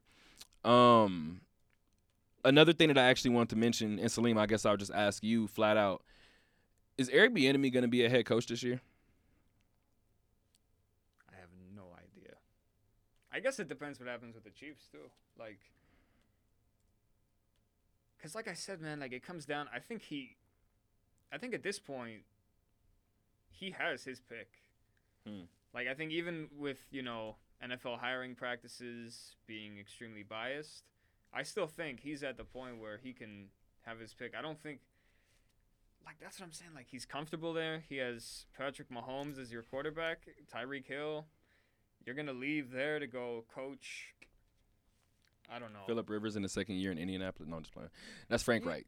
Um, I do think Frank Reich is going to make a uh, push for Carson Wentz. That's neither here nor there, but I just want to say it on this show again. Like I said, I, I think Bieniemy will be interviewed, but it has to be to a team that's worth. Like, 'cause I, I wouldn't leave that situation in. Uh, and Andy Reid, I mean, God bless the guy, but he's getting up there in age. And I was once you said, "Does he want to leave?" That's when I a new idea popped into my head, and the only thing that kind of stopped me when you said maybe he wants to stay, I don't think he wants to stay as offensive coordinator. I think the only reason why he didn't take one of these jobs or it wasn't announced that he was offered one of the positions is if that conversation inside of that Kansas City locker room and offices has been that if Andy Reid goes through his entire career and didn't have a Super Bowl and then wins back to back Super Bowls, I could see Andy Reid retiring. Yeah. So I mean, e- Eric Bieniemy would be a great hire for any team. To to step into that Kansas City offense, Kansas City goes nowhere. Andy Reid will be 63 in two months. At this point, if he wins another Super Bowl, it's just dependent on if he wants to do it. Yeah. So I mean, Eric uh, Eric Bieniemy is definitely gonna get a shot. uh, if I were him, I would talk to Andy Reid and it's like, look, man, what, what are we doing timeline wise? Because I'd really like to stay here, but at the end of the day, I do want to become a head coach. Yeah. So, So maybe gotta, I'm like- doing offensive coordinator for another year, but it's like gotta- after that. You got to give me like an uh, like a Yeah. timeline here. Because at the same time, too, I, if he does do it another year and Andy turns 64, Eric Bieniemy's another year older as well. So um, I think that's just something that we should keep an eye on. Um, Alex told me to bring you on for NBA talk. Yeah, we'll talk a little NBA before we head out. So I think for this last 30 minutes, we should talk NBA. And I think we can do that. I want to start with a question. hmm Does Kyrie hate his job? Yeah, I think so, man. Like he doesn't like it. What is his job? Let's let's let's come to that let's come to that conclusion. What's his job? He's a part-time NBA player. I'm so happy you said that. Part time. I think Kyrie has no. If you could pay Kyrie to play basketball and go home, he would be fine. He's a Once you make Kyrie talk to people, I think Kyrie's like, fam, I'm out. he does I'm some out. good things with his money. Absolutely. He's I'm not saying he's a bad guy. You couldn't give like there's not a team in the league I think that should trade for Kyrie Irving right now. But he's such a talent that I don't think the Nets should trade him either. No, and, I don't think any team should trade for him because I think, let's say, let's say the Nets said, you know what, Houston will give you Kyrie. Kyrie would retire before that the, the phone is hung up. honestly, let stay right there. Stay right there with me. Kyrie is currently on a leave of absence. Uh, from I think he's still on a leave of absence from the Nets. Uh, he cited personal reasons. Um, of course, I never talk about anything when it comes to personal reasons. You never know exactly what that is. Kyrie is a person that came out, I think, a year after and told us that he was dealing with the death of his grandfather. And again, he told us a year after. So Kyrie has proven to be somebody who uh, he focuses on him. And and as weird as it may seem, a lot of people have things to say about Kyrie and how he does that and how he um how he handles himself. At the end of the day, Kyrie is probably doing what we should do more. That's true. Self care is first. So regardless of how you view me, regardless of what you think about me, I have to get right with me. Like I, this is kind of a podcast topic. I mean, it's it's a podcast uh, note here, but I tw- I quoted something, and I seen something that said, uh, I think Nip said it. Uh, I got to get right with God, then get right with myself, and then I can get right with you. And I took that quote and I said, you know what's funny? I said this generation of dating doesn't understand this. You could be with, you could be around somebody and think that the relationship would be amazing. But let me get right with God. Let me get right with myself and let me get right with you after that. Because if I don't do it in that order, it is going to turn to shit. It doesn't matter. My only thing with what Kyrie did, like I don't blame him for wanting time off or personal time, is that he didn't. He just up and left the Nets high and dry, and didn't really like. That's that's my only problem with that. Didn't Dennis Rodman up and lead the Bulls at times? He did, but I I don't think. That makes it right. Yeah. No, no, no. I'm not saying it makes it right by no means. I guess what I'm asking is, do you have certain teammates that you'll sacrifice it for? Kyrie's definitely talented enough to where like they'll they'll live with it. But at a certain point, I mean, it's like There is a respect factor the guy hasn't played that many games for Brooklyn. at all. At all. And everybody, and granted, I shot him bail last year and said, well, KD's not playing. I mean, you want to play without KD? KD's there. like, I don't I don't know, man. Like I I'm totally for personal time, but at least like give your team a heads up. And since then, he's been spotted at his sister's birthday party uh, in Jersey, I believe it was. I think it was. It I in think the only- Australia? I think it was in Australia. I heard a Jersey club. And the thing is, I didn't think Jersey was open either. I know friends. I got friends on the East Coast. I didn't think Jersey was open, but I the report that I heard was a Jersey like club, like it was rented out. So I don't know if that matters, but the big hoopla wasn't even that he, he was there. It kind of was, but the main thing was that it was unmasked. He was unmasked, and I'm sure Adam Silver in the league saw that and said, "Damn it, Kyrie." Um, He just he. like Since then, he's been fined. yeah, he's he's gonna be back relatively soon, I think. All right, I didn't. I didn't give you guys a, an odds with this one, and I want both of you guys to answer this. Give me the percentage that we wake up one morning and Kyrie Irving announces his retirement. One morning, let's do a timeline though, like I mean, li- five years or less, or fam, I'm if my over under if we're doing over under, my number is not five.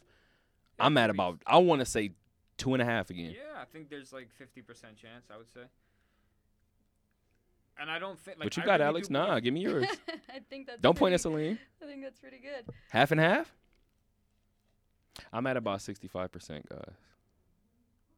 I really do believe if if they traded him to Houston, knowing that he wanted to play with his friend Kevin Durant, he'd retire. I truly. I think believe- even with playing with his friend Kevin Durant, I think Kyrie may retire very, very soon. I do. I think that Kyrie has proven, George Hill has proven that uh, what's going on in the world has taken an, has taken a toll on him. Kyrie, you just mentioned it earlier, has also announced that, and I think that George Hill, if he retired right now and cited those reasons, we would look at George Hill and say, well, I mean, how many more years did he have left anyway? I think Kyrie Irving, you just mentioned it in terms of what he does with his money. Kyrie has gotten into music lately. Kyrie, I don't know if you guys know, but Kyrie is an amazing painter. that I Kyrie. Irving, I don't think needs basketball, bro. I don't think he really loves basketball. and There's nothing wrong with that. I think the opposite. I think he loves basketball. I don't think he loves the business. What's his relationship with his new star teammate coming in? And Since Alex, this is why we love you. And this is why we love you, and this is exactly why. Because I was trying to find a way to like not bring up Harden. Shout out to Salim because he didn't do it either. We tried to have this whole conversation without bringing up Harden. Thank you for ushering uh, ushering us into that because now you had overreaction Twitter saying trade Kyrie following the debut of James Harden, where he became the first player to go for a 30 point triple double in a team debut. Um, that stat, I'll be honest with you, not that I don't care, but it doesn't mean much to me. So It's such a you have teams that are really bad that average a 111 points now. So basketball is different. So um, what I will say is I'm not saying that that that his game was overblown. I'm saying that that particular stat first to average or first to uh, have a 30 point triple double in a team debut. However, what was not overblown was the actual addition. If you watch that game, oh yeah, no. Kevin Durant. oh my four- god! Kevin Durant's numbers this year. I mean, he's You know what I loved about KD doing it, doing this though? KD has still not said a word. although the Nets have denied it, I got it. I gotta say, I don't think they make this trade if Kyrie's there. Really? I, I do. I, I don't think they do.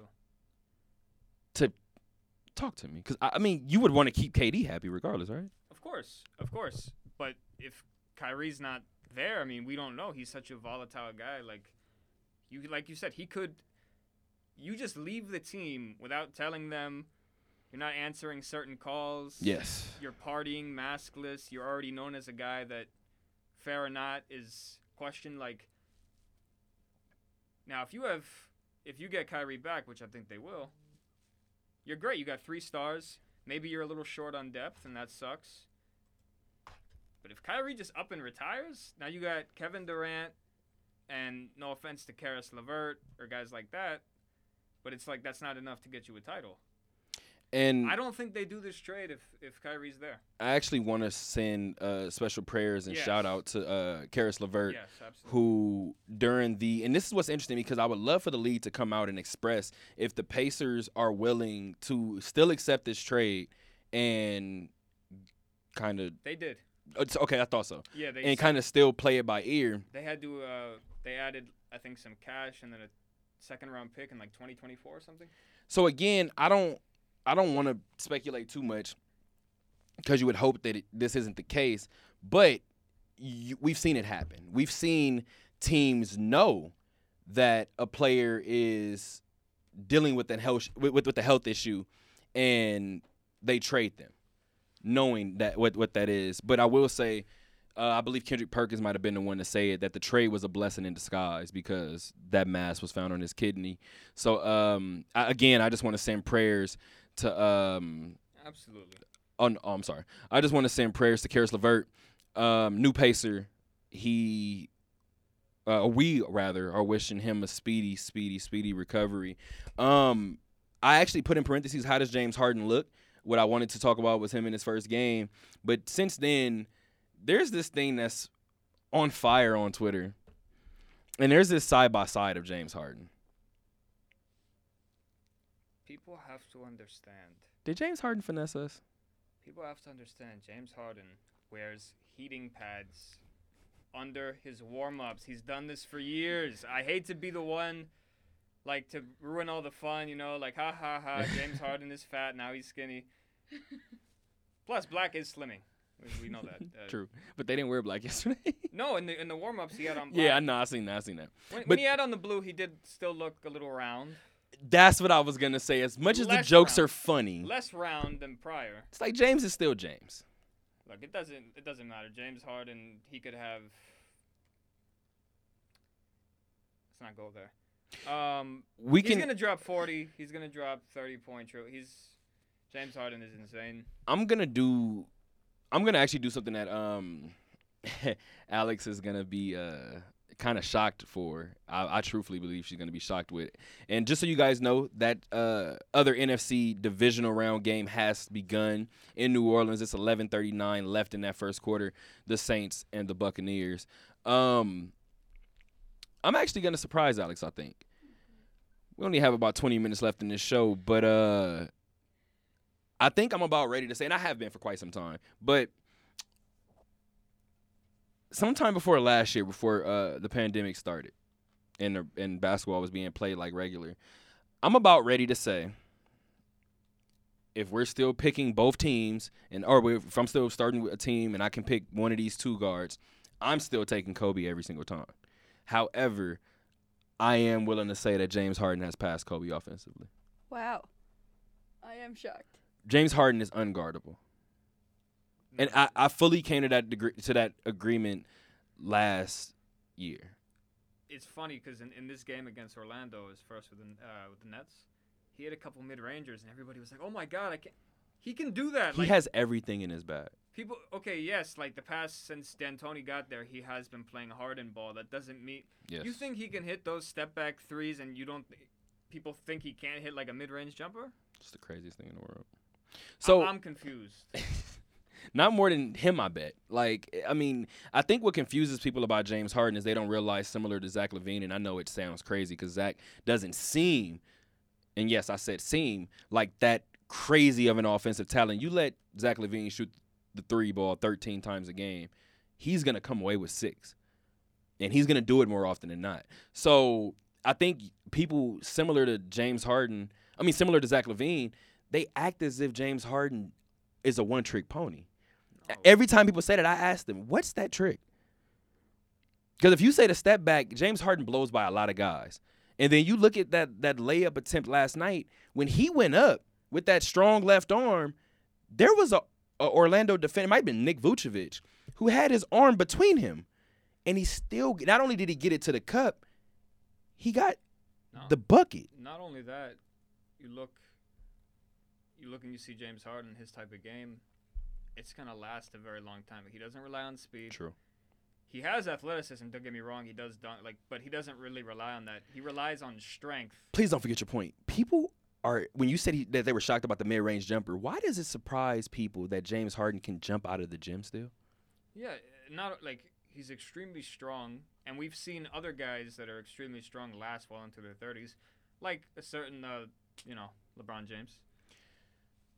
Not saying. Let's not talk Harden about Bron, bro. Is Bron like strong, but Mm. he's up there. He's he's he's not far. He's not far. So I think James Harden's game is gonna last a while too. Is James stronger than Giannis?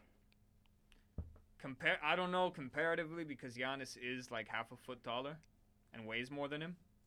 And Giannis, I mean, we've seen all the pictures. I mean, that dude Mhm. is buff as hell. Like, I told you I've I, have you have you seen Giannis in person, Alex? No. I told you it's very few people that like, of course, like NBA, UC athletes, and I know if you guys are listening to this, is like the twelfth time I've said it, but you see athletes and you're like, oh, okay. Like some people are often shocked to realize, like, oh, you're just six inches taller than me, or whatever the case may be. Very few times do you see somebody and you're like, I didn't know they made humans like you. Like that's kind of crazy.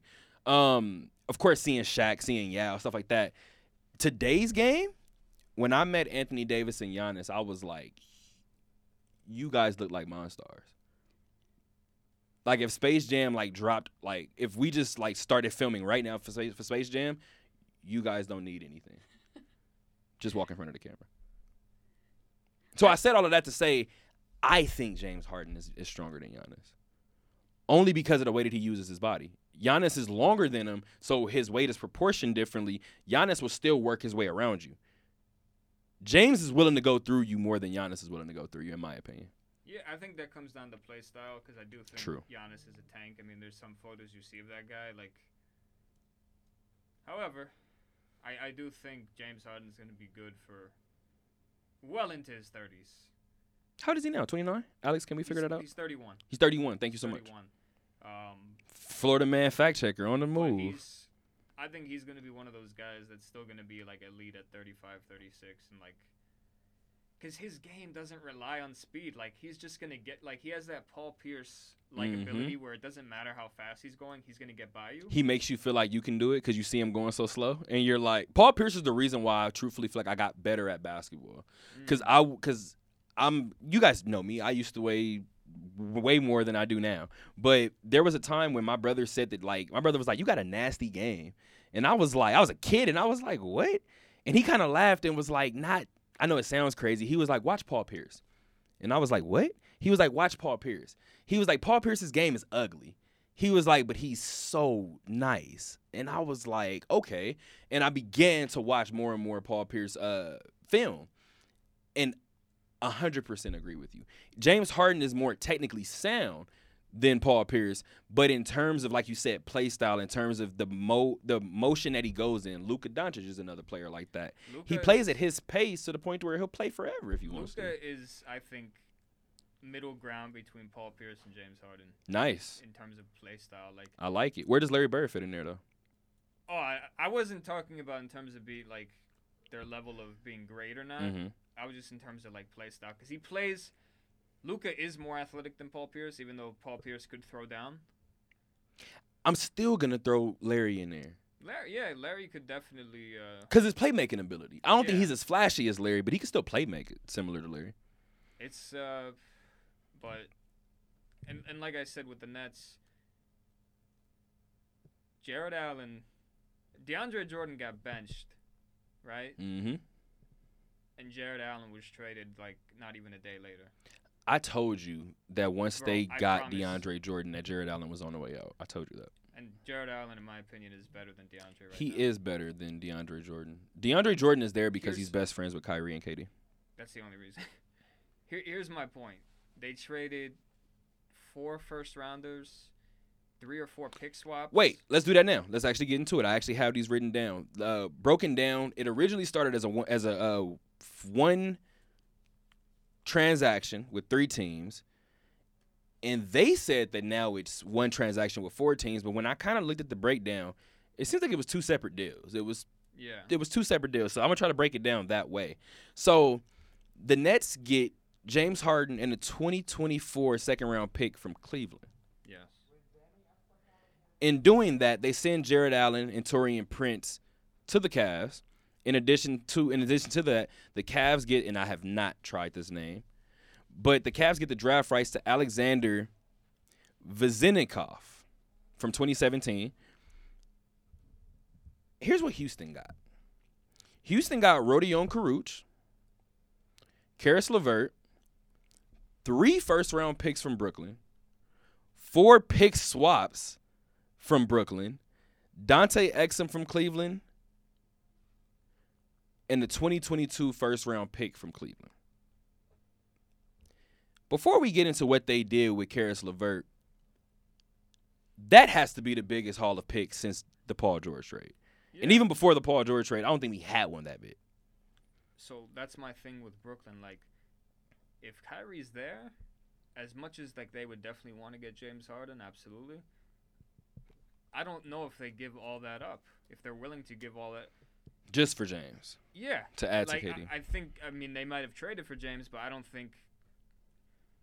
And not only that, according to uh, reports, the Nets had a leg up on the Sixers anyway, because uh, Tillman Fertitta is Mhm. a very salty man, and did not want to give James Harden, gift him, to the man that just left, Daryl Morey. Absolutely. Just a sidebar. Do we know that Doc Rivers wanted him? I don't know if we talk about it enough. But I don't know if Doc wanted him. We can talk about that more later. Uh, I would definitely want him. I just don't know if he wanted him. Is what I'm saying. I think I think they def- they offered Simmons. Hmm. They tried this. No, they did. No, I said mm-hmm. They, they said the sticking point was Max. Tyrese Maxson, I think the sticking point was Houston was like, Matisse Thybulle. not only that, I think they were like, oh, Brooklyn's gonna give us this. Yeah, we're not we're not giving James to Daryl Morey. that absolutely could have been the fact. I really do think it was that much out of pettiness. and it's crazy because at the same time too, it's not like the Rockets lost the deal because they take Karis LeVert and they flip him outright to the Pacers for Victor Oladipo. I kind of came in here earlier this year, and I think before the season started, I expressed that uh, probably way before. Uh, way before uh, the trade deadline, that him and Miles Turner will no longer be Pacers. Uh, so it's exciting. It's exciting to see this Pacer team start the way that they have and add Karis LeVert because you know some familiar faces are going to be gone. Before the season, uh, it said that they said that uh, VO Victor Oladipo. I love that nickname, VO. It's a fire nickname. He turned down a twenty-five million dollar um, a year offer from the Pacers. I didn't see how many years it was, but And not only that, I can't he blame still- him. He still seems very uh, intent on going to Miami. Even like the latest reports say he still wants to go to Miami. I mean, who wouldn't want to go to Miami, especially when you see exactly what they're doing? Um, So, so but my, my view is that your even point, if rather. Victor Oladipo does leave this summer, I still think they did a great job with this trade just because of all the flexibility they got, all the picks. I think like- if they make him, or not, not that he has to be a focal point, but I think he's shown with the Pacers that he can lead a team in scoring if need be. But he's also showed that his best attribute, it seems like, is being the second go, is being a, the second uh, scorer, bec- in terms of. Uh, in terms of OKC, only because he oftentimes was their leading scorer because of what Russ was able to command. Um, so I think when you have a person like John Wall who creates so much playmaking off of the dribble, especially off of uh, pick and rolls, and now you have Boogie who over the last what three, four, five years Christian has Wood. developed that pick and pop. Christian all-star so Wood is looking like a. I don't want to say it this early on, but he's looking like he's going to be an All Star snub. yeah. The be. West is loaded, Yeah, and We'll the Rockets aren't going to have a record enough where Christian can get in. we'll see what happens, but and people are like, oh well, you know, Brooklyn's picks they're gonna be high. Those picks go into 2027. They're going to be there for fast. Kevin Durant's 32 years old. Take we don't know will. what those picks are. Uh, James Harden's 31. Kyrie is about, you know, a bad day away from retiring and going to North Dakota. I was just about to say that. So these picks for Houston could end up being great. We don't know. We really don't. And Rodney, uh, before we go, Karooks is a solid. Rodion and Musa. Both like Brooklyn did Musa. great with both Yeah, of yeah, those, with the both of those young yeah. uh young uh European players. And I, I think this is what we can actually end it on so we can get out of here. But what's interesting is that looking at some of these numbers, I told you guys, let's talk odds. That's what this show is meant for. The Cavs are still plus twenty five thousand. The Pacers are plus forty nine hundred. And of course, guys, this is to win it all. The Rockets are plus twelve thousand. So right now the Pacers have the best odds in that group, right? I don't like the way Alex looked at me right now, but whatever. We'll get over that. The Nets, they improved their chances. Now they are plus two seventy. And they're second behind, I'm sure that you guys can guess, the Lakers, who are favored at plus two sixty. Right now, Salim, let's do what we did for uh, football. Alex, you need to jump in this too. Give me your final four in the NBA. Damn, it's uh, I would say Lakers, Clippers, Nets, Milwaukee. Sorry guys if that's boring. That's just my pick. My pick. Remember, I said Toronto was going to be good this year. They have me looking crazy. Still Um, very early, man. cont- it's not going to matter because Kyle Lowry is getting traded for sure. Kyle Lowry is probably going to go to the Clippers, and that's where it's going to help. Um, Kawhi is going to definitely push for that. Um, Alex, give me yours. All right. Um. Lakers, Jazz. Mm, I like it. I like it. Should I take your team? I feel good about us. I actually do. Um, Bucks definitely. I don't. I feel like I have to say the Nets with with that trade. But you don't have to. I, I think I do. All right, Th- That's what you're doing? that's what I'm doing. Nets, Bucks, Clip, or Lakers, Jazz. Yeah, Okay. I had to go something different. I I know it's boring and things can change, but shit. I want to pick a middle of the road team too, and I, I oh I will say, remember how I came in here and said that I didn't think um Phoenix everybody was ma- overblowing that Phoenix is gonna be top five team in the West. They might be right.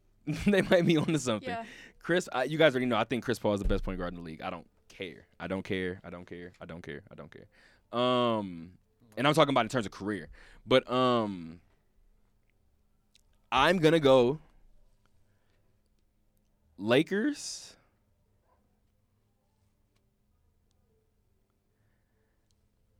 This may sound weird, but I want to go Dallas. I was thinking, after I said Jazz, I was thinking that. I want to go Lakers Dallas. I want to go Lakers Dallas. That's bold, especially after today's game. Eh, Trust me when I tell you. Trust me when I tell It's you. so early, man. It's so. I'm early. trusting it because at the end of the day, injuries do of course happen. Um, I do think that it being a condensed season, I do think that uh, Kristaps Porzingis not playing early in the year. I think that by the time that they hit their stride, they hit a stride in the bubble. I think by the time they hit their stride, and that was without Kristaps. I think by the time they hit their stride, everything will be kicking in the full in the full gear. All they got to do is catch a team four times in seven games. in uh, certain certain uh, teams, you got to look at with COVID. I mean, Yeah. There's been so many games now. I don't even know how many that's been postponed. Mm-hmm. Guys have been out. I mean, Jimmy Butler's only played six games so far Mm-hmm. Out of the 13 for Miami. Miami's four and seven right now, but they've had a lot of guys out. They had to play Philly back to back without Jimmy Butler and Bam Adebayo. Hmm. So it's very early in the season. We don't maybe I should have went Nuggets. That was maybe that's the state next to us. I was thinking more.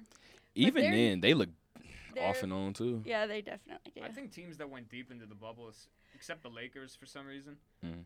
Because well, I oh, know, Oh, I know. For, I know for what reason. yeah, I know for what I, I shouldn't have said, but Bron's not human. Dennis Schroeder was an unfair trade. Montrezl Harrell, Clippers.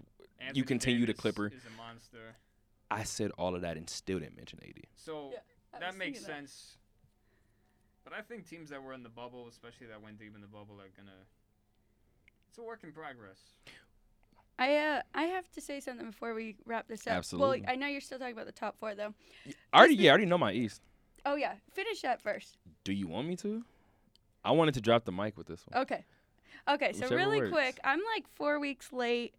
Took up my vacation time all at the same time. Mhm. Sorry guys, I haven't been here for a bit. Life happens. Um, but do you remember like two years ago when it was just you and I, and Oh I my said gosh. Giannis was gonna stay in Milwaukee? You did. You did. You did. Okay, I just wanted to make sure that I wasn't did. crazy. I was thinking about it. I was like, I think I You absolutely was did. pushing for that with Chatterbox. And so what and what's so interesting about that too is we always joke that you're a Philadelphia fan because you root for Philly so hard, and that was something that I kept thinking if he's there. I'm looking at Milwaukee and Philly constantly. Like they're gonna keep running into each other, right? Yeah.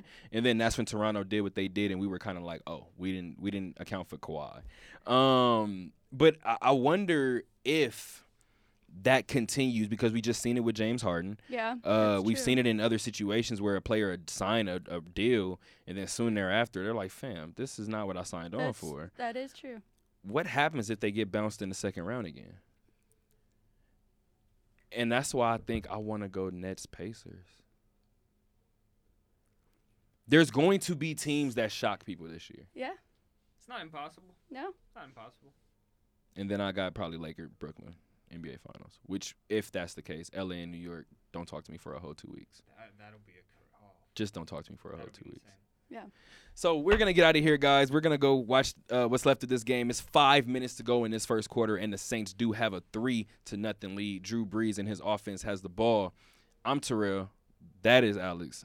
In the background, that's Salim. That's our Florida man fact checker. This is nice. I like I like the way that this Yeah, went. This, went too. well. This was actually a lot smoother than I thought. I like this. So Get this Wi-Fi fixed. Al- it's very true. well, Westgate, we don't have these problems. Um, Alex, since I went ahead and stepped all over your toes on the intro, I'm gonna go ahead and let you take us out. You already know how we ended. We ended with until next time, keep on talking. And this is the part where I shut up, guys. Until next time, keep on talking.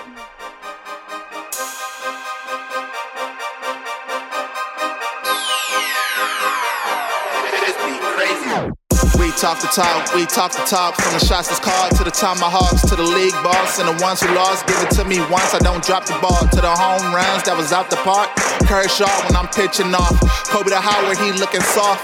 LA Rams in the city, y'all. You like that, you like that, you like that. Kirk Cousin back, long bomb to D-Jacks. Got special guests, got breaking news, got what's new if you need that. Watch me speak like Ali. R.I.P. Not a person on earth that can't stop me. Game seven, get a ball to Kyrie. Three. Come talk to talk with Chatterbox. We got it all with Chatterbox. Come tune in to Chatterbox. Come tune in to Chatterbox. Come talk to talk with Chatterbox. We got it all with Chatterbox. Come tune in to Chatterbox. Tune in to Chatterbox.